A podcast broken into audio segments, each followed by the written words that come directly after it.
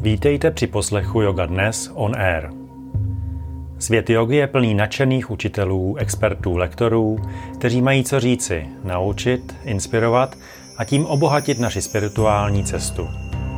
V podcastu Yoga Dnes, který jsme pro vás připravili společně se Zuzkou Klingrovou, si s těmito osobnostmi budeme povídat, abychom získali nové zkušenosti a znalosti.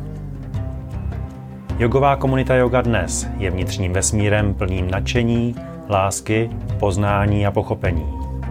Těšíme se na vás při poslechu podcastu. Váš tým Yoga Dnes. Dobrý den, vítám vás u dalšího dílu podcastu Yoga Dnes on Air a dnes můj příběh. Můj příběh a mým hostem je advokátka, právnička Andrejka Vaničková, která je spoluzakladatelkou firmy Biorganika. Ahoj Andrejko. Ahoj Zuzko. Já jsem moc ráda, že jsi se stala hostem uh, našeho podcastu Yoga Dnes on Air a právě, že jsi se rozhodla a svolila, že povíš svůj příběh, protože si myslím, že tvůj příběh je opravdu velmi, velmi inspirativní. Já už jsem naznačila, že jsi majitelkou nebo spolumajitelkou, spoluzakladatelkou firmy Biorganika. Co je Biorganika? No, Biorganika je takový moje pátý dítě, i když se narodilo druhý v pořadí. Biorganika je vlastně startup, který vznikl na mojí první mateřské, kdy jsme s kolegyněmi založili eh, startup, který se věnoval čistě přírodní kosmetice. Eh, našli jsme nádherný brand. Eh, v té době vlastně to vzniklo celé tak, že když se nám narodili děti, tak jsme začali vlastně sledovat složení kosmetiky a já jsem byla poměrně v šoku z toho, co na sebe tak nějak jako dobrovolně mažeme. A jako advokát jsem měla takový jako analytický uvažování, tak jsem si dohledávala různé informace. No a zjistila jsem, že vlastně na svoje dítě tohle mazat nechci. U sebe jsem byla ještě tehdy tolerantní, používala jsem všechnu kosmetiku, co byla tady na trhu. Ideálně jsem kombinovala ty nejlepší brandy, co tu byly, syntetické. Ale prostě u toho dítěte tam jsem vnímala, že, tu při, že, že potřebuji něco, co je čistý a přírodní. A do cesty mi vlastně vstoupil Inlight. Absolutně čistá značka z Cornwallu. A vlastně tenkrát jsme ji objevili v Norimberku, kde je úžasný uh, veletrh Biofach, Biofach, Biofest, teď si nespomenu. Mm-hmm. A tam vlastně jsme objevili úžasného tvůrce a potom tu kosmetiku. A protože já jsem v té době byla takový střelec, že jsem si pobědnala klidně kosmetiku z druhého konce světa, tak jsem najednou si objednala tady ten Inlight a vyzkoušela jsem ho tehdy teda pro sebe. A tehdy vlastně mě naprosto šokoval s tím, co s tou mojí pletí udělal. Já jsem měla poměrně velký předsudky ohledně fungování přírodní kosmetiky, tak nějak jsem měla tu důvěru spíš v ty opravdu syntetické, technologie. vědecké technologie, vývoj.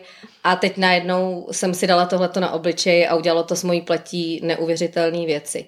No a potom, když vlastně moje kamarádka v té době jsme byli na mateřské, nad kočárkama, byli jsme, opravdu jsme si dali rok mateřské dovolené, tak eh, vlastně tam měla velmi těžkou formu akné, ale opravdu taková ta zajizvení, zarudnutí, eh, celá léta se na to léčila, zkoušeli i vlastně různé lékařské přípravky, všechny možné kosmetické procedury, chemický peelingy, nic nezabíralo, a tady najednou vyzkoušela tohle a byl tam vidět obrovský progres, samozřejmě u ní to trvalo nějaký čas, ale ten problém, který celý život vlastně měla, tak najednou zmizel. Mm-hmm. No a my jsme byli vlastně naprosto v šoku z toho, co, co, co, co, co nám to přišlo do ruky.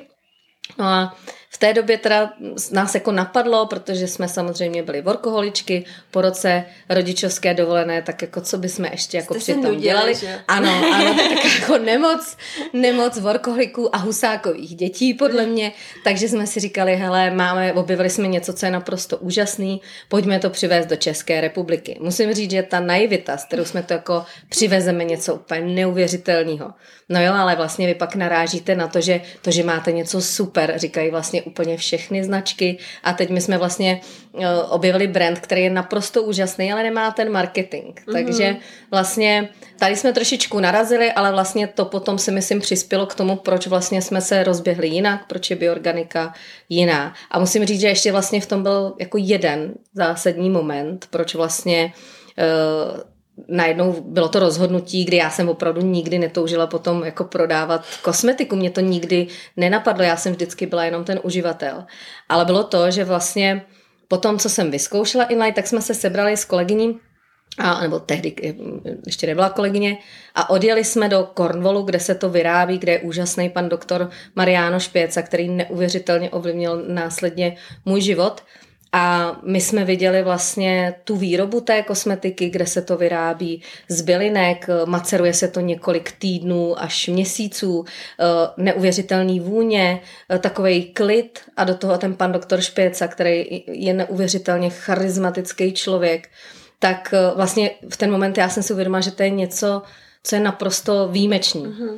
A to byl, bych řekla, ten poslední hřebíček do toho, že jsem si říkala, pojďme do toho, pojďme zkusit vlastně to přivést do České republiky. Podotýkám, že to byl fakt ten rok 2012-13. Eh, v té době vlastně tady v České republice, co se týče přírodní kosmetiky, tak ten trh byl Houška. téměř... A, ano, byly vlastně takový ty velký brandy, který zase zaplať pámbu za ně, protože byly to takový ty průkopníci v té veškeré syntetice, ale moc toho tady nebylo a navíc řada těch který tady byli, tak vlastně občas to byla taková mm, služba, že naopak to třeba odradilo mhm. ty lidi a, a, a svědčilo to těm předsudkům, že ta přírodní kosmetika nefunguje. Takže my jsme věděli, že prostě teď tady přinášíme něco, co je naprosto srovnatelné s tou syntetikou a to jsme vůbec netušili, jak vlastně to ovlivní nás, jak to ovlivní trh eh, a co nám to všechno přinese do života. Takže musím říct, že Inlight byl ten spouštěč, no a pak tak jsme přemýšleli, jak to uchopit. Pochopili jsme velmi brzy, že my vlastně nemůžeme mít jenom jeden brand. Uh, navíc uh, mě to dalo i hodně v tom, že jak jsme se začínali zajímat o ten svět kosmetiky a já teda jsem právník, jak si říkala, nejsem chemik, v životě bych se do téhle role jako ani nestavila, ale jak jsem si ty věci začala zjišťovat, tak jsem si vlastně uvědomila,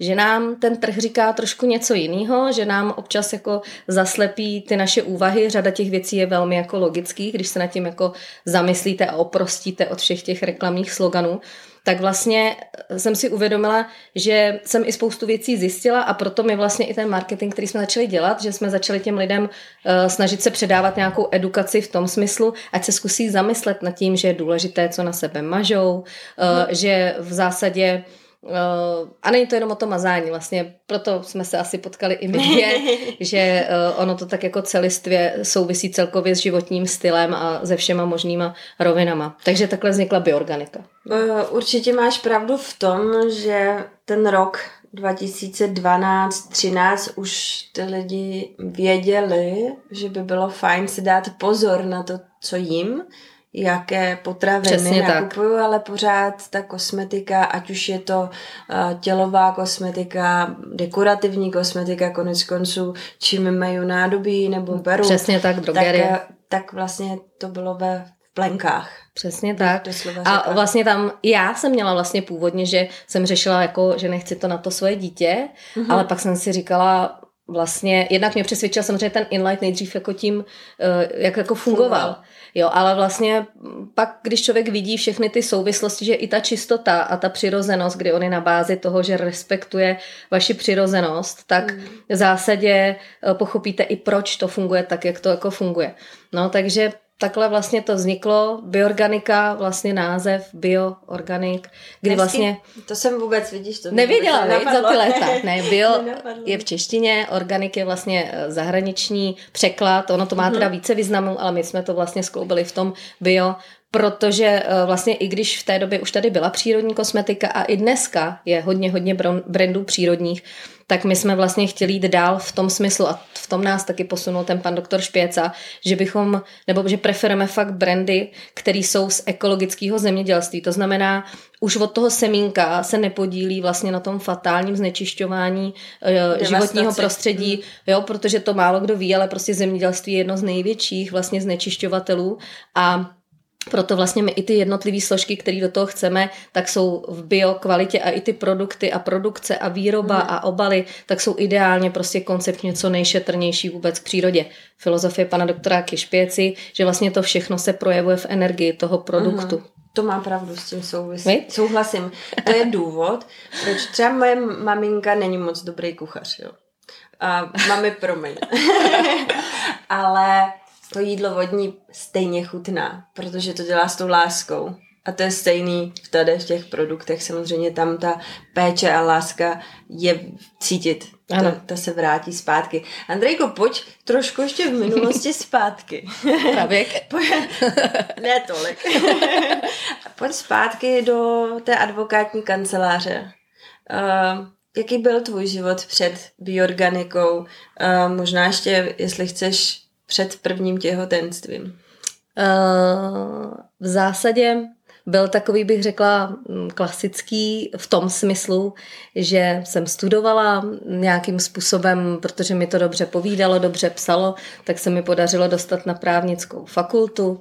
Přiznám se, že představa moje o advokátní profesi byla zhruba na úrovni tehdejšího seriálu Ellie McBealové, ke které mě taky někteří přirovnávali. To je pravda. To je pravda, si Ano, realita jako maličko jiná tady v Čechách. Každopádně eh, vlastně jsem vystudovala, eh, po státnicích jsem hned následující den úplně takovou jakoby nenáhodou vlítla do advokátního světa, to znamená zvolila jsem po právnické fakultě advokaci. Eh, po zhruba roce jsem šla do opravdu jako velký kanceláře, kde vlastně podle mě pochopili, že Husákovo dítě, který umí psát, který umí mluvit, je ideální dítě na to opravdu Tam jako bude makat, rána do večera. makat. jo, protože já to, co jsem dřív považovala za svoji obrovskou výhodu, že jsem jako multifunkční, mám vlastně opravdu ne, nepustím tu věc, dokud ji nedodělám, tak vlastně to tenkrát strašně vyhovovalo a ta profese byla velmi zajímavá. Já nemůžu říct, že mě nebavila. My jsme opravdu dělali, eh, já jsem byla litigační právník, takže jsem dělala soudní spory, arbitráže, fakt i mezinárodní takže arbitráže. Boj. Boj, přesně tak, takže uh, jako ta práce byla určitě zajímavá, měla jsem i možnost pracovat fakt jako se špičkovými kolegama ve špičkových týmech, ale uh, a myslím si i, že mi to šlo, jo, mm-hmm. opravdu si mi vytáhla, já jsem to dotáhla až na senior právníka tam, Eh, ve firmě, která byla víceméně Takže jenom jsi o mužích. vlastně byla úspěšná v eh, té advokaci a v tom právním světě. Je to o tom, jaký je to prisma. Šla jsem nahoru. Jo. Eh, co je, já si taky myslím, co je dobrý právník, bych řekla, těch prismat je strašně moc. Určitě, určitě. Nemusí to moc souviset třeba s morálkou a tak podobně, ale úspěšný právník zřejmě je ten, který vyhrává ty spory asi mm-hmm. touhle optikou. A tam my jsme byli poměrně úspěšní. Na druhou stranu se přiznám, že vlastně já jsem v tomhle jela fakt jako pět let. Uhum. A tam vlastně opravdu jsme fungovali způsobem, že já, když jsem měla volný víkend, o tom jsme se vlastně bavili, uhum. že já jsem jela, jela, jedu i v krizi obrovsky a pak jsem měla ten volný víkend a odpadla jsem s obrovskou bolestí hlavy, uhum. protože to tělo vlastně najednou vidělo, že nejde pracovat, tak se jako uvolnilo a najednou asi jako začalo vnímat, že vlastně ti někdy něco bolí. Jo? Já vlastně jsem měla tím tělem, nebo tím duchem jsem obrovsky táhla to tělo, nebo prostě mm. tou psychikou, tím, tou vůlí. Jo. Mm. No a uh, pak vlastně, když to bylo pět let, uh, uh, tehdy se ještě moc nemluvilo o nějakém syndromu vyhoření, já si myslím, že jsem se dostala na nějakou hranu toho a tehdy já jsem vlastně měla přijmout jako velkou arbitráž a třeba měsíc předtím jsem, jsme skončili velkou arbitráž a já jsem v té době byla zamilovaná a teď nějak jako jsem si vlastně uvědomila, že když tu arbitráž přijmu, takže vlastně asi ten vztah se jako nerozvine. A myslím si, že už mě tenkrát tíkali trošku jako biologický hodiny v tom smyslu, mě bylo nějakých přes 30, 1, 2 a 30, uh, že ne, že bych chtěla hned to dítě, ale že jsem si říkala, že možná tenhle vztah by jako k tomu jednou mohl Chtěla vést. na tom prostě pracovat. Pracovat, mm-hmm. pracovat. A druhá, jako zpětně si myslím, že to bylo snad poprvé v životě, kdy jsem poslechla svou jako intuici. Mm-hmm. I zpětně mi to řekla řada lidí, když jsem byla u různých jako alternativců, tak mi říkali, hele, to byl moment, ty si vlastně si jako zachránila život, protože je pravda, že při tom, jak já jsem byla jako zabejčená, eh, přijal, kdybych bývala přijala tu arbitráž, na který se tam pomalu oddělali potom jiní kolegové a chlapy prostě 100 kiloví, tak já si myslím, že bych fakt možná skončila někde na nějakých kapačkách. Mm. Nemůžu to jako tvrdit, že by to tak bylo, ale jak se znám, tak já je bych skvělý, asi... že to nemusela být. Tak, tak. Takže takhle jsem vlastně potom opustila tu kancelář uh, a v zásadě eh, velmi záhy jsme si otevřeli s jinými bývalými kolegy kancelář vlastní, kde už jsme si teda nastavili režim trošičku jiný, ale já už jsem tam potom pak po nějaký době zase už to směřovala uh, k té rodině. No. Uh-huh. Takže si otěhotněla? No, já, my jsme byli vlastně neplodní. my jsme nám to, Aha. nám to A nešlo. ty jsi mluvila, pardon, když si to vrátíte na začátek, tak Andrejka říkala, že má i s bioorganikou pět dětí. Divná neplodnost. Ano, ano.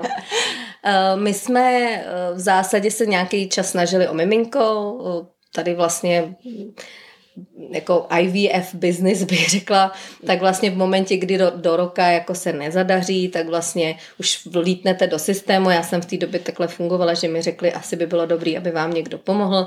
Takže v zásadě jsme i absolvovali nějak, nějaká jako umělá oplodnění neúspěšně. No a pak eh, v nějaký moment jsem najednou zjistila, že jsem otěhotněla přirozeným způsobem. Mm-hmm. Takže musím říct, že i zpětně vlastně uh, jsem dostala spoustu od, odpovědí na to, proč tomu tak asi jako bylo. A myslím, že to souviselo i s tím mým tehdejším uvažováním. To už bylo Jo. potom i o setkání s tebou a o tom, že potom u těch dalších dětí jsem věděla, že není důvod, proč bych jako neotěhotněla a jenom tenhle mindset si myslím pomohl tomu, že Se jsme to pak stalo. otěhotněli vícekrát, než jsme vůbec plánovali. Já, já jenom tady takovou vsuvku. Uh, Andrejka vždycky říkala, no teď už jako odstavím, přestanu kojit a potom se do toho pustím. A přišla SMS, jsem těhotná. a tak to to šlo podle Několikrát. Šest let po sobě. Takže skutečně Andrejka je maminkou čtyř nádherných zdravých dětí. Kolik jim je, Andrejko? Ta nejstarší, což je vlastně Karolínka, té je 11 a popravdě ona byla vlastně uh, tím vlastně prvním impulzem bioorganika, ale nejenom bioorganika, ale i toho nějaký cestě mojí z toho drsného právníka do profese, kterou dělám dneska, do věcí, které dělám dě- dneska, do toho, jak jako dneska vnímám svět. Takže Ona tě Karolínce, změnila. Ona mě změnila a myslím si, že to má hodně maminek, že mm-hmm. když jsem jako otěhotněla a porodila, tak moje představa byla prostě za tři měsíce začnu docházet do kanceláře a ale jak se narodila, teď jsem viděla ten zázrak toho jako zrození, teď jsem, vidíte ten zázrak vlastně pod rukama, tak jsem si tak říkala, jako a uteče mě něco v té kanceláře a chci to. Takže tam jsme si vlastně pak dali opravdu, mm. i ty ostatní kolegyně mají taky tenkrát podobný případy workoholičky, akorát v jiných jako profesích, tak jsme si opravdu dali ten rok s těma kočárama a užívali jsme si. No, no jo, ale ty si mezi tím hledala právě tu jinou práci. ano, ano, nebo si hledala, ona mě je těžko říct, jak to je, jako, jak moc to ovlivňujeme tak my. jak tě znám, tak trošku. Jsem tomu šla naproti. Si tomu šla naproti, přesně tak. tak, tak. No a potom vlastně přišla druhá holčička. Ano, to byla Esterka. Ty je dneska kolik? Uh, Esterce je šest, už je to prvňačka. Uh, potom si Karolinka přála pod stromeček miminko, tak A jsem... manžel syna, ne? Ano. A já jsem jí začala vysvětlovat, hele, Karolinko, jako Ježíšek nenosí dětičky pod stromeček. Načež jsem těsně před Vánocem tedy zjistila, že nám Ježíšek... Že nosí? Že nosí. v tom roce si všechny děti ve školce u Karolinky přáli pod stromeček děťátko. Teda. A jenom ona ho dostala. A jenom ona ho dostala. Uh, takže nám přišel do té naší holčičí bandy úžasný, úžasný kluk a jsem na něj stra- za něj strašně ráda. To mají kolik? Uh, Štěpánkovi jsou 4,5. 4,5 Mhm, mm, školkáč. strašně ještě. letí. No. A pak se stala nehoda, která se normálně stává jako v 18, nám se stala teda ve 40. A sice uh, čekali jsme a máme dneska úžasnou, krásnou roka půl starou Andulku, která je neuvěřitelná bytost i z toho důvodu, že ví, že už je čtvrtá, takže je hodně jako vyklidněná, protože... Už i ty Už jsi i- já, ano. vyklidněná, Ano. protože samozřejmě workoholik a pita je spokojená, když má hodně práce. Ano, ano. Což čtyři děti a firma, která je plná úžasných značek, eh, samozřejmě je a pitu to uspokojí. Pojďme, Andrejko, k tomu, takže můžeme se shodnout na tom, že tvoje první dcera byla jakýmsi aha momentem, který ti ukázal jinou cestu. Jsi Přesně se, tak. ale já vím, že když jsme se potkali, už existoval, nebo už jste představovali v Čechách Inlight, už byla Kája na světě, tak ty si pořád ještě byla v té advokaci. Přesně tak. Co bylo tím opravdovým impulzem k tomu, kdy jsi řekla, já už nikdy nechci vkročit do právní nebo advokátní kanceláře? To teď bude znít. Jakože o tom budu mluvit ošklivě, o té advokacie, což není pravda, ale on to byl vývoj, byla to obrovská cesta. Uh, bylo to asi, bych řekla, souviselo to jako s vícero věcma. Eh, já, když jsem vlastně se dala do světa kosmetiky, tak já jsem musela trošičku jako kousnout i to svoje ego a i to okolí okolo sebe, protože já tady paní advokátka a teď jdu tady prodávat kosmetiku. A my jsme teda opravdu i ty začátky měli o tom, že jsme navštěvovali ty veletrhy, osobně jsme tam ty věci ukazovali, takže z pohledu bych řekla společenského, tak jako downgrade, jako maličko, ale já se přiznám, že vlastně najednou já jsem v sobě objevila něco, co jsem nikdy nestudovala, co mě bavilo. Když jsem byla malá, tak jsem strašně ráda psala příběhy a teď najednou, um, jak jsme přivezli ten poklad uh, a pak ty poklady další, tak uh, oni neměli za sebou ten marketing. Mm. A my vlastně ten přístup, který jsme měli, je, že jsme začali ty diamanty ukazovat vlastně našima očima. Mm. Jo, to byly surové diamanty a my jsme fakt začali uh, ty příběhy vyprávět, uh, začali jsme ukazovat, začali jsme tvořit videa. A já jsem se vlastně našla v tom, že ten kreativní prostor a, a tenhle ten jako jiný typ práce mě vlastně uspokuje mnohem víc, že mi dává daleko větší svobodu a já jsem pak po určitý době, a asi neumím říct úplně ten zlom, protože já jsem furt na cestě nějaký. Mm-hmm. Uh, a Ale nechodíš do advokátní a právě Nechodím, protože já jsem si pak vlastně přiznala, že i když mi ta profese celkem jakoby šla, tak vlastně mě nedělala vnitřně šťastnou. Jo? Mm. Já mhm. jsem vlastně byla ten, eh, když děláte soudní spory, tak vy jste ten, který, to jsou průšvihy většinou, no, že jako v zásadě. Jinak tam asi nepůjdem. ano, ano. A vlastně teď vy jste ten face a zatím jsou ty příběhy, ty klienti, který mm, prostě stojí na nějaké straně a teď vlastně uh, je velmi těžký a myslím si, že možná jako ženy jakkoliv můžou být velmi schopný právničky, i lepší právničky, nebo jo, jakoby uh-huh. lepší, jo, velmi schopný právničky, tak já, já, alespoň já, jsem neuměla, asi bych řekla, odfiltrovat ty lidské věci uh-huh. okolo.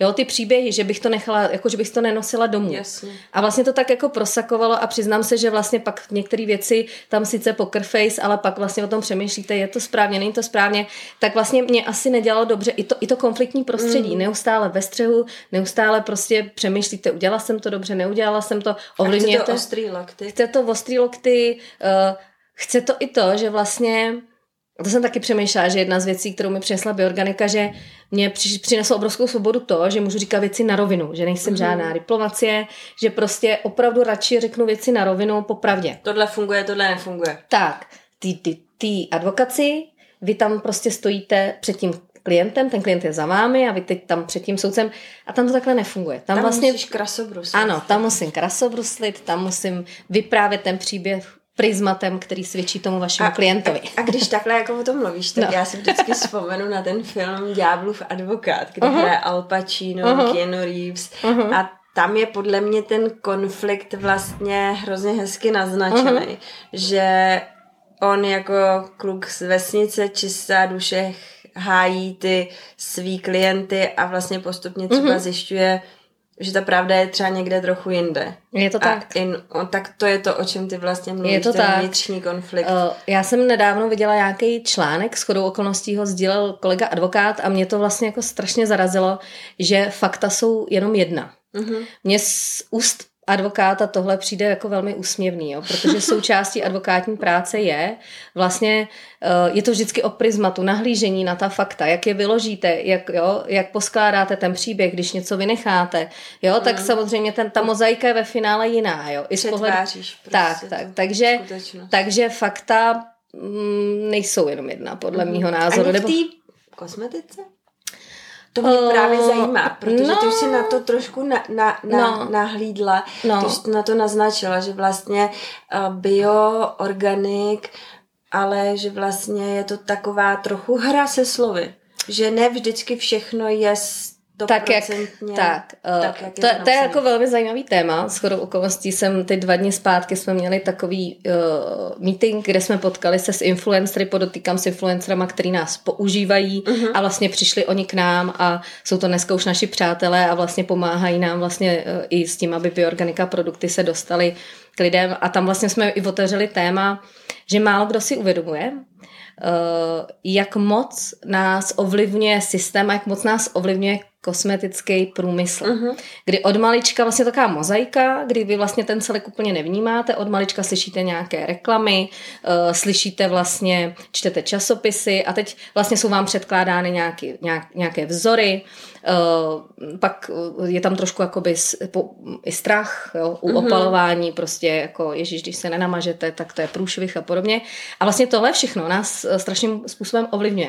Mm-hmm. My jsme třeba teď připravili jeden projekt, který je taková srdcovka a strašně to zarezonovalo vlastně i na trhu, kdy vlastně děláme workshop pro maminky s dcerama.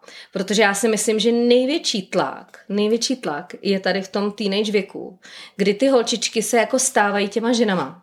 Mm-hmm. A teď vlastně se začnou objevovat ty pupínky. A teď však vidíte ty modré vodičky a prostě máš pupínek, tak to je jako špatně, ale tady máš naštěstí ten kosmetický průmysl, který ti ho jako vyřeší. Mm-hmm. A potom samozřejmě pozor, jako to, že máš teď ten make-up, teda ten pupínek, tady máme make-up, my to zakryjeme, všechno, nemusíš se vůbec bát. Máš krásné, no, můžeš jít na no. party. A když si víte, když si uvědomíš, jak tě vlastně mm. tohle jako ovlivňuje, jak vlastně ty se v tomhle citlivém věku najednou přestaneš cítit dost dobrá, Uh, teď vlastně neumíš si představit, že by si vylezla bez make-upu, jo? Já vlastně jsem měla přesně tohle, já bych ani k popelnici, já jsem se nahodila... Dermakol. Uh, nevím, co jsem používala. uh, hele, já si ještě pamatuju, že kožařka nám dávala takovej jak se to jmenuje, jaká oranžová tubička to, je to ono, byla. No to, to nebyl Dermakol, je zna, značka. To, Ale on tenkrát se to jmenovalo tady ta tuba Dermakol. A pak z toho vzniklo. No, no a oni to vlastně nějak... Všude to, bylo to oranžový. Oranžový, no, jako, no. Já myslím, že to bylo jiný, že Dermakol je česká, česká značka, to aby jsme se nedotkli, ale, ale vím přesně, o čem mluvíš, jo, no. Jo, jo. Ale co jsem chtěla říct, že vlastně uh, tady se jako... A, a popravdě zatím je jediný cíl, a to sice prodat. Jo. Ten kosmetický hmm. průmysl je obrovský. A teď vlastně naformuje si tu holčičku. Vemte si ty tutoriály, které jsou na Reels, kde ta holčička takhle třikrát máchne. My jsme si z toho teď udělali srandu s Ester, že třikrát, třikrát máchnete štěcem a najednou tam je prostě ta dokonalá, sexy plastová, žena. sexy žena. A tej holce je 13. Předtím je poměr, je to hezká holka, bez make-upu, krásná a prostě teď najednou uh, vlastně úplně jako šok a já teď nechci kritizovat to, že by se ženy neměly malovat, ale uh, vlastně tady Smíru. se to zvrhlo, zvrhlo mm. se to do toho, že vlastně uh, máme projekt Noste svoji tvář, že vlastně vy si přetváříte se do někoho jiného a myslím si, že to neovlivňuje jenom to, že se teda líčíte a utrácíte peníze za všechny ty nezbytné kosmetické nutnosti, mm-hmm. ale hlavně vy vlastně, znám holky, který mají partnera a než ráno stane, tak se jdou nalíčit. Jo, to, to je, ano, ano, jako jsou a myslím si, že těch lidí není úplně málo. Hmm. A to je prostě strašně jako smutný. To je smutný. No, takže my jsme chtěli a vlastně ten workshop, co děláme, protože my jsme si to dělali nejdřív sami pro sebe, asi dvakrát jsme to tak měli. Tak když máš tři dcery, že Ano, ano. Anduka ještě nebyla, ale Esterka to je velký, jakoby, fanda velký fanda kosmetický a ta už od malička, uh, já se nemám čím namalovat, protože mě to vždycky někde zmizí. A, uh, a vlastně cílem toho bylo i jednak strávit s tou dcerou čas. Mm-hmm. Není cílem jí naučit se tam líčit v žádném případě, ale vlastně uh, ještě v době, kdy, ještě než je pod tím tlakem, tak vlastně jí povědět tady u té alternativě, uh, vysvětlit jí, že pupínek je v pořádku, má ho každý, uh, potom vysvětlit jí, že vlastně ano, teď začne i nějaký líčení, mohou si to vlastně vyzkoušet. Máme tam takovou tu první část, kdy vlastně my těm holčičkám, ty maminky, tak děláme to ošetření. Podotýkám, že to je tím inlightem, který je absolutně čistý, takže to může i na úplně mrňavý. A je důležité zmínit, že vlastně i ta kosmetika dekorativní. Ano, pokud... ano, to je náš úžasný další brand kytiček. já miluju. Ano, já vím. Zují. A vlastně uh, za mě zrovna ta dekorativka je poměrně v tom teenage věku taky velký zlo, protože ty holčičky, když se začnou objevovat ty pupínky, které jsou přirozeným vývojem hormonální bouře, rostou prostě v ženy a teď vlastně první, co udělají, že opravdu vemou ten syntetický make-up, dají si ho na ten obličej, tak eh, to spouští jediný. Vlastně se je. to zacyklí. Mm. Jo, vy vlastně zaplácnete pokožku, pokožka nemůže detoxikovat, pupinky se prostě množej, takže vlastně i tímhle si ten kosmetický průmysl tak jako vyrábí tu potenciální klientku, protože ona opravdu se pak necítí dobře, když má ty pupinky, když všechny ty vzory, které ukazujeme, ty pupinky nemají. Takže to je Navíc výsledek. to samozřejmě generuje další a další nákupy, že? Protože když Přesně mám tak. pupinky, tak. musím mít tady ten Ano. krém Ano. a tady tenhle tu vodičku Ano. a tady Ano. tuhle masku a Ano. tak dále, a tak dále. Takže my si tam s těma holčičkama nejdřív je to fakt jako takový relaxační, že oni si eh, lehnou a my vlastně jim děláme s Inlight pod vedením vlastně uh, úžasný Janičky Galečkový, tak děláme takový ošetření, ona mez- na ně mluví, uh, vyprá, jo, popisuje jim vlastně, co opras- obsahuje ta syntetická kosmetika, protože to samozřejmě oni nevidíte, třeba ta informace, která se ke mně dostala až po tom prvním dítěti, ale rozhodně jsem to mm-hmm. nikdy předtím ani netušila. A potom je taková hravá fáze a tam vlastně se dozvídají hodně maminky, jako jak si vybírat make-up a podobně a teď to spolu zkoušejí a teď ty holčičky malují ty maminky nebo se malují sami. Teď opravdu je, je to takový jako interaktivní a hlavně je to fakt jako krásný čas, efektivní, vědomý, strávený s tou dcerou, kterou jsme si fakt jako užili, ať už ty holčičky, eh, měli jsme tam jako ideálně to asi teenage, ale když máte šikovnou sedmiletou, která prostě jakoby chce, tak i, i říkám, ta Ester tam normálně jako fungovala. A ty No. šest jsme říkali. Mm. A já, mně to přišlo jako právě moc hezký projekt, protože spousta maminek eh, nemá ten čas Hmm. na ty holčičky tímhle tím způsobem a vlastně třeba ani nemají ty znalosti na to, aby mm-hmm. Mhm. té holčičce vysvětlili, uh, co je vlastně ta správná cesta a co se v jejím těle odehrává v tu chvíli, kdy se začnou objevovat ty pupínky. A oni budou samozřejmě pod Mm. tím tlakem, žijou ve světě, ve kterém žijou, ty spolužačky se v různém věku začínají líčit, takže oni, eh, já se nedělám iluze, že jako ve 100% to podchytíme, ale vlastně myslím si, že je dobře, že, že dostanou tu informaci a že s tím nějakým způsobem jakoby budou, budou a můžou pracovat. se k ní vrátit, Můžou se k ní vrátit. jak bude Přesně fungovat tak. Modrá vodička, jak se Já si myslím, že my jsme se i k tomu vlastně dopracovali v důsledku toho, že jak jsme 8 let na trhu, mm-hmm. tak nám se ty klientky, který vlastně si zamilovali Inlight a on si tak jako přitahuje ty klientky a celebrity nám to úžasně přitahuje, tak vlastně oni nám... eh, stárnou. Oni nám porodili a mají už ty holčičky v nějakém tom věku, mm-hmm. takže vlastně uh, i oni si najednou u sebe uvědomili, uh, možná mnohdy taky zbořili ty předsudky, že i pro ty holčičky už nechtějí to, co nabízí ten běžný běžný trh. Mm-hmm. Jo. A Andriko, uh, já vím, že hodně cestuješ a že se inspiruješ v zahraničí a vnímáš třeba v tomhle tom nějaký rozdíl mezi Českou republikou a třeba, nevím, Spojenými státy nebo vůbec... Uh, Ale tady bych si asi vymýšlela, tady bych spíš jako usuzovala. Je spíš tvůj pocit. Aha. Aha. Já nechci, aby si tady, protože Andrejka jak je právník, tak já to miluju, protože to mám podobně. Na všechno musím mít důkaz. Nemusíš, je to jenom, já se ptám tvůj subjektivní pocit. Hele, mm, já si myslím pocitově, že čím víc na západ, tím to možná bude horší. Teda. Jo, je to tak. Ale neusuzuju na to z cestování. Já se přiznám, mm. že my jsme teď dva roky, jako no, většina lidí nikde moc nebyli. Uh, ale myslím si, že to je jako všude podobný a když vlastně vidím třeba teď jako na Netflixu spousta z nás mm-hmm. byla a vidím ty vzory, které jsou tam třeba jakoby předkládané, tak si myslím, že to je velmi, velmi podobné. Je to velmi mm. podobný. Mm. Uh, já vím, že třeba uh, v Americe, když jdeš, já nevím, do uh, drogerie, tak oni jsou koncipovaný ty drogerie jinak, že jo, tak už dneska tam vidíš sekci, která je vyloženě vyhrazená. Myslíš si, že třeba u nás uh, k tomu taky dojdem, že bude vlastně takto vyhrazená Uh, sekce? já myslím, že už jsme jako velmi na Jo. dobré cestě. Já jsem myslela, že ten dotaz směřovala ty teenagery, Jo. ale je pravdou, že vlastně mm, my, když jsme začínali s bioorganika, tak si myslím, že opravdu uh, ten trh s tou přírodní a biokosmetikou byl úplně jako v plenkách. Už za těch 8 let teď je tady spoustu jako krásných nových brandů, vyrábí se i řada hezkých přírodních značek. Uh, já se přiznám, že my se k tomu stavíme tak, že vlastně je to dobře, nevnímáme to jako konkurenci v tom smyslu, že vlastně pořád ten trh je veliký uh, a samozřejmě ne každý si asi může dovolit inlight a uh, plus v zásadě ten trh s tím furt s tou mainstreamovou kosmetikou je, je obrovský a čím víc se podaří vlastně ty přírodní kosmetiky nebo utrhnout z toho, z toho kusu koláče toho mainstreamu tím líp, nejenom pro ty lidi, ale i pro životní prostředí. Určitě. Jo. A A, navíc máš- jsou zatím úžasní lidi. Musím říct, že fakt jako co jsem poznala některý jako lidi, co jsou za českýma značkama, nebo to tak většinou zatím bývají fakt li- lidi, kteří mají nějaký přesah a vnímají to jako poslání. Mm-hmm. Určitě. Když mluvíš o tom životním prostředí, tak já vím, a ono tě to vlastně čeká v neděli, že bioorganika sází stromy. Já právě miluji značky, které sázejí stromy, ať už jsou to arganové stromy nebo lípy, je to úplně jedno.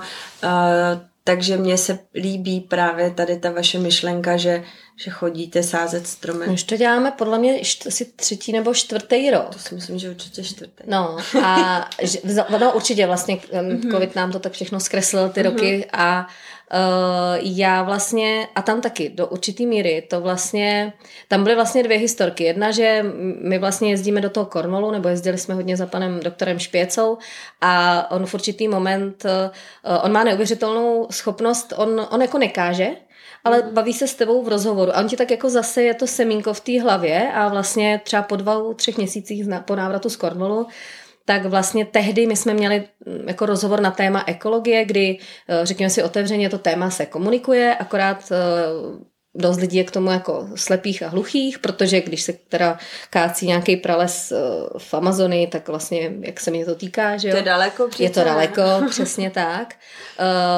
Přiznám se, že ještě jeden moment uvědomění uh, vlastně manžel lítá, uh, je to hobby jeho, není to jeho profese, vlastně menším letadlem a popravdě, když uh, lítáte na tou Českou republikou a vidíte, jak ty Mizej. lesy mizej, mm. plus ještě teda, když vidíte ty naše, když přeletíte kamkoliv do zahraničí, tak ty políčka krásně diverzifikovaný a my tady ty lány, které jsou úplně žlutý, žlutý žlutý, buď jsou žlutý, že tam je ta řepka, anebo jsou žlutý, protože jsou úplně suchý. A teď mm. vlastně, jako já si myslím, že za těch x let vlastně, co lítáme, tak je tam vidět obrovský jako progres, ten progres, cesta k horšímu. Mm. Opravdu je to i vidět.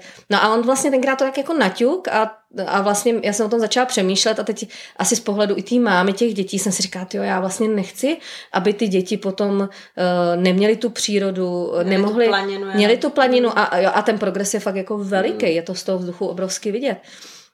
Takže my jsme vlastně začali přemýšlet nad tím, jak přispět. Dneska vlastně už taky ty, ty stromy, je to relativně může mnoho lidí jako sázet a je to úplně úžasná jakoby aktivita.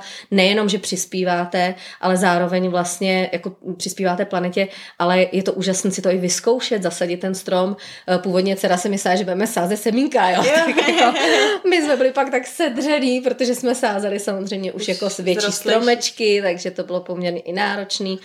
Takže i vlastně vidíte, že když děláte nějakou dobrou věc, tak ale teda musí se i máknout. Není to jenom o tom, že třeba vyndám peníze z peněženky. A já si pamatuju, že tenhle nápad se zrodil, já jsem fotila fotku, kde vlastně my jsme sázeli bylinky a holky měly vlastně takhle v ruce nějakou jako bylinku a vypadala jako stromeček. A říkám, je to je krásná fotka, si to vyfotím. A teď vlastně tak jsem říkala, Ježíš, vlastně proč tohle ne? by bylo, proč mm. ne? A my jsme do toho zapojili vlastně i jako veřejnost, kdy jsme eh, část vlastně výtěžku dávali, skládali a sázeli jsme potom ty stromy. No. Mně se právě líbí, protože samozřejmě uh, já podporuju to sázení těch stromů, ale jak říkáš, není to o tom poslat ty peníze a snad se to jako stane. Mně se právě líbí, že ty sama vlastně, protože možná seš ten perfekcionista, ta pita, ten právník, tak ty potom ty peníze vezmeš, skutečně jdeš nakoupit ty stromy, nebo společně samozřejmě s odborníky nakoupíš ty stromy a dohlídneš si na to, že ty stromy jsou zasazeny. Zasadíš si je. No, jako pěkně si díry vykopeš a je to opravdu poměrně jako zajímavý proces, to jsou zasázení těch mhm. stromů, že vlastně i pracujete v týmech, takže třeba i mhm. jako team building aktivita jako velká sranda. My vždycky, když sázíme, tak je pokud možno to nejhorší počasí, takže opravdu tam ještě do toho mrznem, teď tam běhají ty děti od bahna. ano, Instagramu bioorganiky a vždycky, no. když si říkám, že bude určitě Teď sázíme v neděli. Snížit, tak, tak Andrejka jde sázet ano. Takže teď v neděli bude určitě moc hezký počasí. Co Takže myslím. si naplánujte nějakou pěknou praxi. Eh, když uvidíte, že Andrejka jde sázet stromy na Instagramu bioorganiky. Andrejko, ty si tady naznačila takovou zajímavou věc. A, eh, že pilot. Manžel je pilot, on není, není povoláním, pilot. je to, má to jako hobby, není ano. to jeho povolání. A ty si vlastně si taky dělala ty pilotní zkoušky, nebo jak se to říká. Přesně tak. Já vím, že tvoje těhotenství do toho uh, hodilo vidle. Přesně tak. Že jsi to nedodělala, ano. ale lítáte. A mně právě přijde úplně geniální, protože jako upřímně a čtyři děti a dva dospělí, šest letenek už je docela... Raketa, to už, je to tak. To už máte celou řadu ve větším letadle, že jo? tak a už se nemůžeme rozmnožovat, protože už víc dětí se nám nevejde. Takže vlastně je to hezký, že můžete letět na dovolenou Um, Sami. Aby neměli teda tady posluchači představu, že máme doma Boeing nebo něco takového, tak máme ma, malé letadílko. A popravdě eh, to, co, na co jsem si já dělala piloták, bylo vlastně ultralehký letadlo, mm-hmm. dvoumístný. Uh, a to vzniklo tak nějak, že mě na to samozřejmě zbalil manžel, jakože to, že je pilot. Že? a to, a, a do dneška si pamatuju první rande, kdy já tak jako jsem vlezla do toho letadla a říkám, hele, a jako když se mě budeš na záchod, tak co? A uh, on vlastně říká, hele neboj, to jsme prostě jako do pár minut jsme na, na zemi a to. A teď jsme letěli na to první rande. Kam jste letěli? A hele, to lítáš jako po České republice, ale fakt úplně všude, jo, jo všude jsi za chvíli a teď mě ukazoval, my jsme tenkrát letěli na Šumavu a i Krumlov jsme vzali, tak jsme oblítli to, to tam. Krásný, nádhera, no, no, ale mě už se právě chtělo čurat, na tom prvním rande se jako nepřiznáte, že už se vám chce čurat, takže jsem jako řekla, že už se mi chce jako fakt, když už to bylo to. A on furt se kochal a kochal, takže z toho mám jako hluboký zážitek, jak jsem teda na první vypadla z toho letadla a rovnou prostě jsem tam pod křídlem musela jakoby na závě uprostřed čulovských lesů na záchod, takže, takže tak, ale uh, manžel to má jako hobby, uh, já jsem to vlastně nějaký čas s ním poměrně hodně sdílela, uh, proto jsem se tehdy rozhodla i si ten piloták udělat. Uh, myslím si, že pro ně je to obrovský taky má jako náročnou profesi, takže vlastně tam nemůžete myslet moc na nic jiného, tam se fakt jako kocháte, soustředíte, i když on už se moc nesoustředí, ale tak jako s tom ultralehkým musíte jako věnovat tu pozornost hmm. tomu řízení, takže vlastně to bylo jako takový, bych řekla, to, co já mám vyvoze, tak to mám vítání. A když naznačíš jogu, eh, jak vlastně yoga ovlivnila celou tady tu tvoji cestu? Obro, jak, obrovsky, no. Jak vlastně se dostala do tvýho života? No, úplně, ale vlastně ve finále asi přirozeně. Já jsem původně atlet, eh, běhala jsem 800-1500 metrů, jsem byla v reprezentaci, no prostě jako... Perfekcionistka. Přesně tak, perfekcionistka. Předvoj advokáta byla, byla uh, atletika, za kterou jsem vděčná, úžasné zážitky a spoustu přátel. Královna sport. Ano. Uh, tak vlastně uh, jsem ze dne na den skončila a vlítla jsem do té advokacie. Takže vlastně z velmi aktivního sportovce najednou vlastně jsem v kanceláři seděla těch 12 hodin a to tělo prostě i víc, i víc no. Ten, ten první rok ne, ten první rok ne, ale potom v té velké advokátní jo. Uh, a teď najednou to tělo, uh, jako, který bylo zvyklý na něco, tak se totálně zbořilo a mm. samozřejmě do toho, nejenom, že vás všechno bolí, ale prostě bolesti hlavy, že jo, takže nejlepší přítel jako advokáta růžový prášek, že jo, a to. A já jsem vlastně pak v té době uh, vlastně přišel trend takzvané power yogi. Že jo, to byla vlastně jako první, bych řekla, komerční, nebo jakoby jo, pro, pro veřejnost, jakoby určitě, yoga. Určitě. A to je cesta pro tak, spoustu lidí. Tak. A mě vlastně, taky já do té doby furt jsem potřebovala ten výkon, no to jako yoga a to, ale šla jsem na to a teď najednou jsem uviděla, mě to vlastně, mě ta power yoga za mě, a potom jsem chodila na horkou jogu, tak vlastně tu dobu toho mýho výkonu, tak mě vlastně umožnilo vlastně to fyzicky přežít. A já jsem mm-hmm. vlastně v té době od toho chtěla primárně tu fyzickou konstituci, mm-hmm. prostě udržet ty záda. Já jsem vlastně ani na té atletice jsem neudělala to, co vlastně s tou jogou, s těma zádama.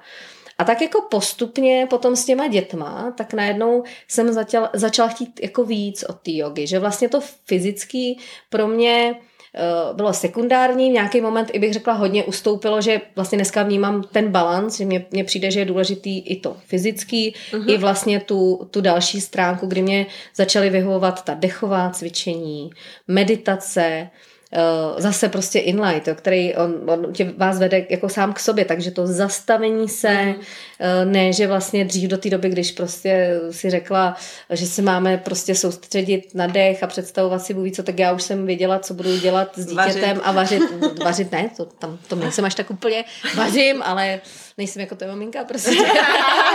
Možná to bude tím, že mě to až tak nebaví, tak ten výsledek Chápu. potom tomu odpovídá, ale ale právě ty tvoje děti to nevnímají, víš, to jsem chtěla No, no, to svojí maminku no. no. naznačit, že i když jako pro většinu lidí to Tak. není ten pokrm snů, ta Tak. mana, Tak. ten božský pokrm, tak pro ně to vlastně je ten božský pokrm, protože jsi to pro ně udělala s láskou. No a uh, vlastně uh, začala jsem od jogy chtít opravdu jakoby i tu stránku další. Mimo jiný vlastně myslím si, že plus minus té době jsme se potkali Mhm. na první tiskové konferenci Bioorganika tenkrát. To bylo taky vtipné. Zase inline. Ano, zase Inlight, představovali jsme tehdy Inlight a Uh, takže vlastně jsem i začala docházet k tobě. Byla jsem potom vlastně na svatý Kateřině, Mhm. mm-hmm. kde jsem absolvovala yoga víkend, včetně vlastně stravy a všeho. A vlastně strašně A pak si otěhotněla. Pak jsem otěhotněla, no, to já takhle s. Kateřinou mám. Takže Andrejka je opatrná právě s návštěvou Kateřiny. Ano.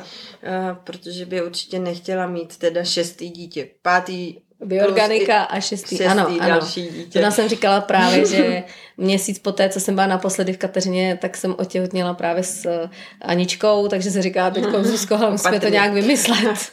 Opatrně. Možná Andrejku přihlásíme na nějaký přednášku o tom kontrolovaném početí. Jo, jo. Mě se Tak. taky lidi ptali, jako jestli víme, jak to jako vzniká to dítě, že teda jako se to dá ovlivnit. Já se přiznám, že s, s vlastně v souvislosti s tím, jak jsem se začala zajímat eh, o to, co na sebe mažu, co jím, začala jsem se věnovat celkově jakoby nějakému přístupu k životu, tak samozřejmě antikoncepci mě jako ne, brala Což jsem super. leta letoucí a přiznám se, že to je určitě věc, kterou svým dcerám teda nedopřeju, protože to dneska považuji taky Mm. za jeden z velkých, velkých vítězství marketingu farmacie, ale ne úplně prospěšný jako pro Mm. nás, jako pro ženy.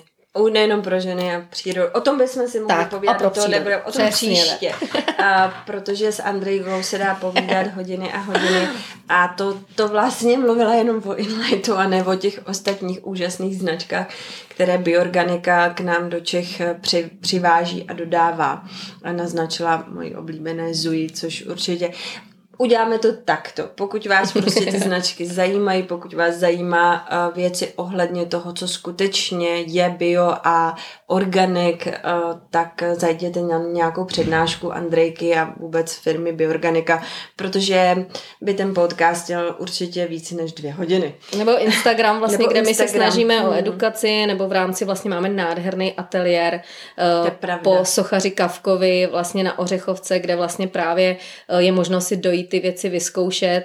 Jedno z témat bych přece jenom zmínila, to je to opalování, který teď Mhm. začíná být jakoby uh, aktuální, protože přiznám se, že když jsem se začala zajímat o složení, tak to opalování mě naprosto jako šokovalo. Uh, u toho jsem přesvědčená, že nám tady teda tři čtvrtě trhu trošku jako přes ten strach uh, tu pravdu říká výrazně jinak, že vlastně my se tady bojíme sluníčka a sluníčko přináší prostě obrovský benefity. Potřebujeme vitamin D. Vitamin D, přesně Navíc tak. v ajurvédě je vlastně pro vátu a kafu je slunění terapii. Přesně tak. Pro pitu ne. Pro pitu je to koupel v měsíčním světle. Mhm. Mm-hmm. Tak jenom, aby jsme trošku se vrátili zpátky k těm východním No. naukám. Takže určitě sledujte uh, fir, uh, Instagram firmy Bioorganika a já doporučuji zajít opravdu do toho Mhm. mm-hmm. ateliéru a ty věci si osahat. Nicméně, uh, mým zvykem je hostům položit tři otázky na Ano. závěr. A tak nejsou domluvené. A Žádný z hostů neví, na co se zeptám. A já nechci, Andrejko, aby si o tom moc přemýšlela, což Mhm. v tom případě vím, že ty odpovíš hned. Prostě odpověz to, co tě první napadne. Jo? Mhm. Tak jsi, ty, jsi připravená. Jsem připravená. Uh, ty si naznačila, že uh, moc necestovala si teď kvůli covidu a tak, ale kdyby neexistoval žádný covid, žádný omezení, kam by si se chtěla podívat a proč? To vím úplně přesně. Mongolsko aktuálně. Je to nějak jako země, která ke mně hodně, hodně promlouvá. Eh, Měla jsem úplně takový náhodný setkání s člověkem, který tam cestuje a vyprávěl mi právě o té čisté přírodě. Je tam možnost i navštívit třeba klášter, eh, vlastně stát se součástí těch mnichů. Ale ještě chci, chci dodat, že zvažuji, že tam pojedu jako sama. Mhm. Uh, to je jedna z věcí, na kterou jsem za ty léta přišla, že čas do času je opravdu dobře jet eh, vlastně sama na dovolenou, věnovat se fakt sama sobě, nezdílet to ani s kámoškou, byť jsou sebe lepší, ale opravdu promlouvat potom sama ze sebou. Takže tohle je věc, kterou rozhodně uskutečním. Nemůžu to teď udělat ještě Andulce, kterou kojím, ale až to trošičku půjde a až já si dovolím ji opustit a ona mě nechá, tak rozhodně vyrážím tam. A takže Mongolsko. A druhá otázka. Je nějaká věc, která, kterou třeba o tobě nikdo neví? Kterou děláš ráda a vlastně si to nikdy třeba v žádném rozhovoru nezmínila a jsi ochotná nám ji sdělit? Ty, přemýšlím, co ráda dělám. A co jsem nikdy nikomu neřekla. Hele, Nebo možná to o tobě není úplně známý. Strašně ráda čtu, ale to není nic jako... A, a nemám to, na to dost času, jak bych chtěla. a všichni mi říkají jako, a kdy teda čteš, jenomže mě když jako něco chytí, nějaká knížka, tak prostě jedu v noci, anebo potom, když jsme na mhm. dovolen, tak se snažím tak jako jedním okem hlídám to dítě a to. Takže Ale já, já teda něco prozradím, jo. Ty stojíš za Instagramem ty ano. natáčíš, ano. ty děláš ano. ty grafické věci.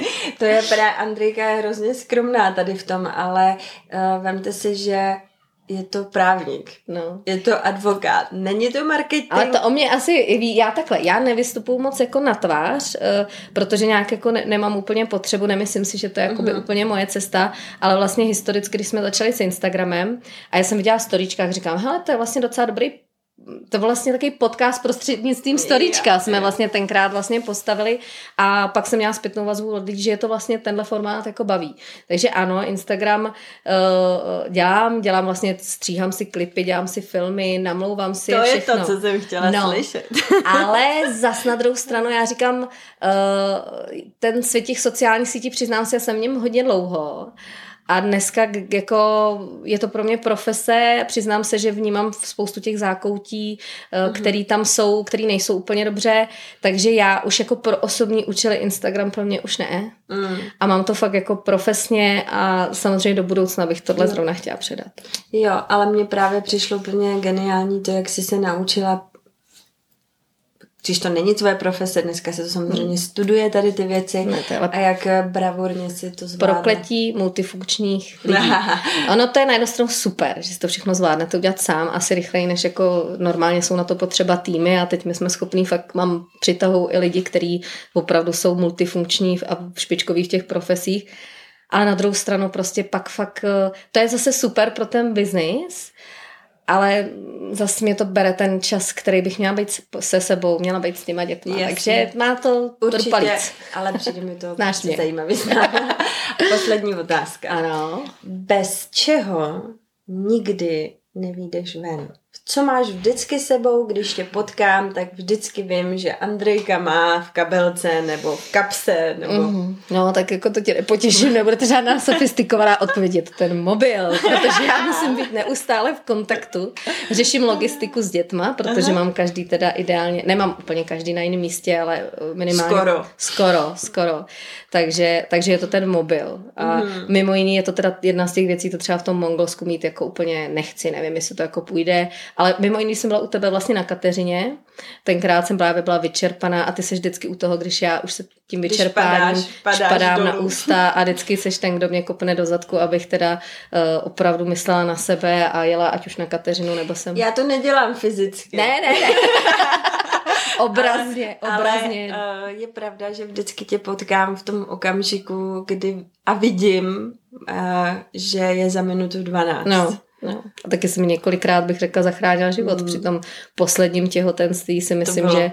To si myslím, bylo, že bylo i za vteřinu 12. No, no, to vlastně jsem se sebrala, odjela mm. jsem týden před porodem do přírody sama úplně, protože jsem říkala jinak... Eh, a i tak byl samozřejmě, porod byl velmi jako dramatický a tam přesně jako, říkám, moje čtvrtá dcera přišla proto, aby mě jako workoholika zastavila. Konečně, vidíte? Daří se jí částečně, ale... tak ví, je Andrej, aby nemusel být pátý dítě. Pejska, pejska. Vlastně. Pejska, jo, to je pravda. No, tak Ty jsi mě já, inspirovala tady. Jo, jo, to já řeknu teda, že opravdu funguje. No je to prostě jako další dítě, ale trošku v jiným. A ještě tě vytáhne do té přírody, že? Jo, to jo, to jo. To musím říct, že když Balu odešel, tak já jsem se potkala s jednou kamarádkou, s kterou jsem se, bývalou klientkou, s kterou jsem se neviděla třeba 12 let, možná 10, 12, 10, nevím. A ona právě taky přišla vlastně o pejska, pak říká, já jsem sice měla to dítě, který bylo, ty holčičce byly třeba tři roky, ale já jsem si musela pořídit psa, protože ten režim, který dává ten pes, mm-hmm. je úplně jiný než režim, který dává dítě. Přesně Jedno, tak. dvě, tři, a čtyři. Andrejko, já moc děkuji za krásný, inspirativní povídání a uh, poslední věc, kterou bych chtěla, protože nás možná poslouchá někdo, kdo třeba nedělá v advokaci, nedělá mm-hmm. právník, ale dělá práci, kdy má, třeba stojí před stejným mm-hmm. rozhodnutím jako ty. Je něco, co by si na závěr chtěla říct?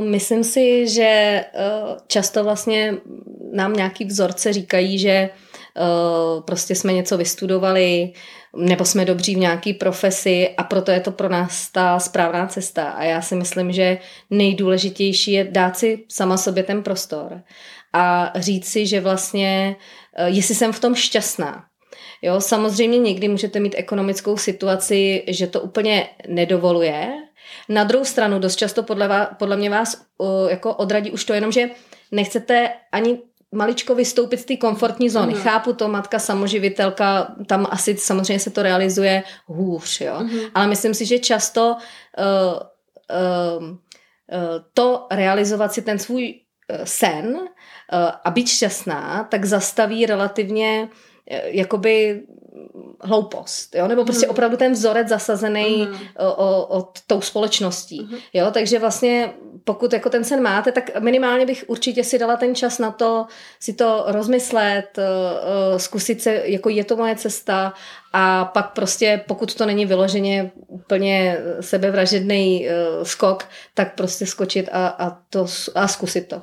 Mm-hmm. Jo, protože i, i pro mě tehdy já jsem takhle, nešla jsem, opravdu jsem nemusela jakoby řešit, že bych prostě ze dne na den přišla o nějaký příjem nebo, nebo podobně, ale určitý vykročení z toho a říkám část kolegů z advokacie tak jako koukalo, koukalo ale normálně část mě fakt překvapilo, protože ty kluci byli taky, bych řekla, už téměř na prahu mm-hmm. nějakého vyhoření, že mi říkal, hele, a víš, že ti rozumím?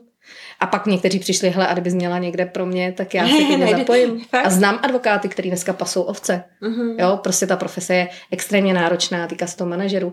Takže já jako za mě Prostě dejte si ten čas, zkuste si říct, co chcete vy, ne to, co vám řekli jiní, že byste měla dělat, mhm. to, k čemu jste vystudovala. A ještě doporučím jako jednu věc, jo? No možná je to někdy těžký, to udělat sama pro sebe.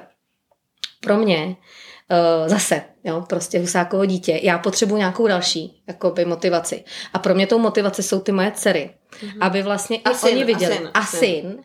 A syn. Ale vlastně ty dcery budou zrcadlit to moje mhm. pojetí té ženskosti. Mm-hmm. Víš? Jako, že, mm-hmm. že uh, přesně si říkám, když jsem stržená, říkám, ty já jim ukazuju, že ta máma prostě může tady být soumar, který je prostě vyřízený a zvládá to, i když už prostě nemůže. Takže vlastně to, jestli si chcete jako realizovat ty sny, tak zkuste se na to koukat i tím, že tím děláte vlastně strašně moc dobře pro, tu, pro toho svého potomka, pro tu mm. uh, dceru syna. Takže mm.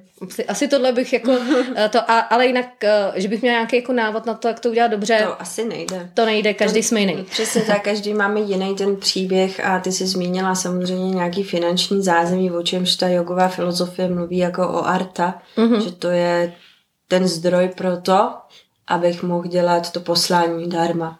Přesně Takže tak. určitě někdy neznamená nutně, že ne, třeba kdyby Andrejka uh, zůstala částečně v advokaci, aby měla uh-huh. ty, to arta, ty peníze, tu podporu finanční na to, aby mohla se věnovat. Uh, Já jsem to taky měla. Tak Já jsem měla, měla to přechodný uh-huh. období a vlastně ten moment, kdy jsem to jakoby ukončila je, že jsem vlastně si už neuměla představit, že bych se vrátila do toho prostředí těch jako sporů soudních a kdy vlastně mě pohltila ta práce, ta kreativní, která... A ono už to začalo generovat samo potom arta. Tak, tak, ty tak, finanční zdroje, tak. aby vlastně si mohla prohlubovat tak. a přivážet další další tak.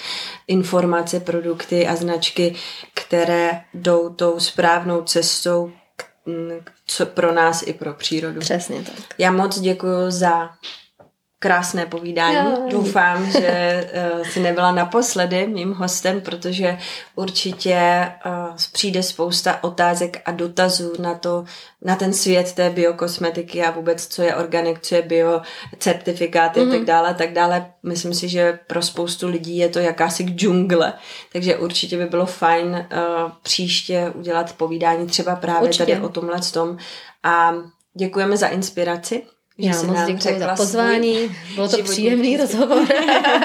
Doufám, že se vám dobře poslouchal a ještě jednou děkujeme za pozornost a pokud se budete chtít víc dozvědět o uh, firmě Bioorganika, mrkněte ať už na stránky, anebo právě na Instagram, který spravuje můj dnešní host Andrejka Vaníčková.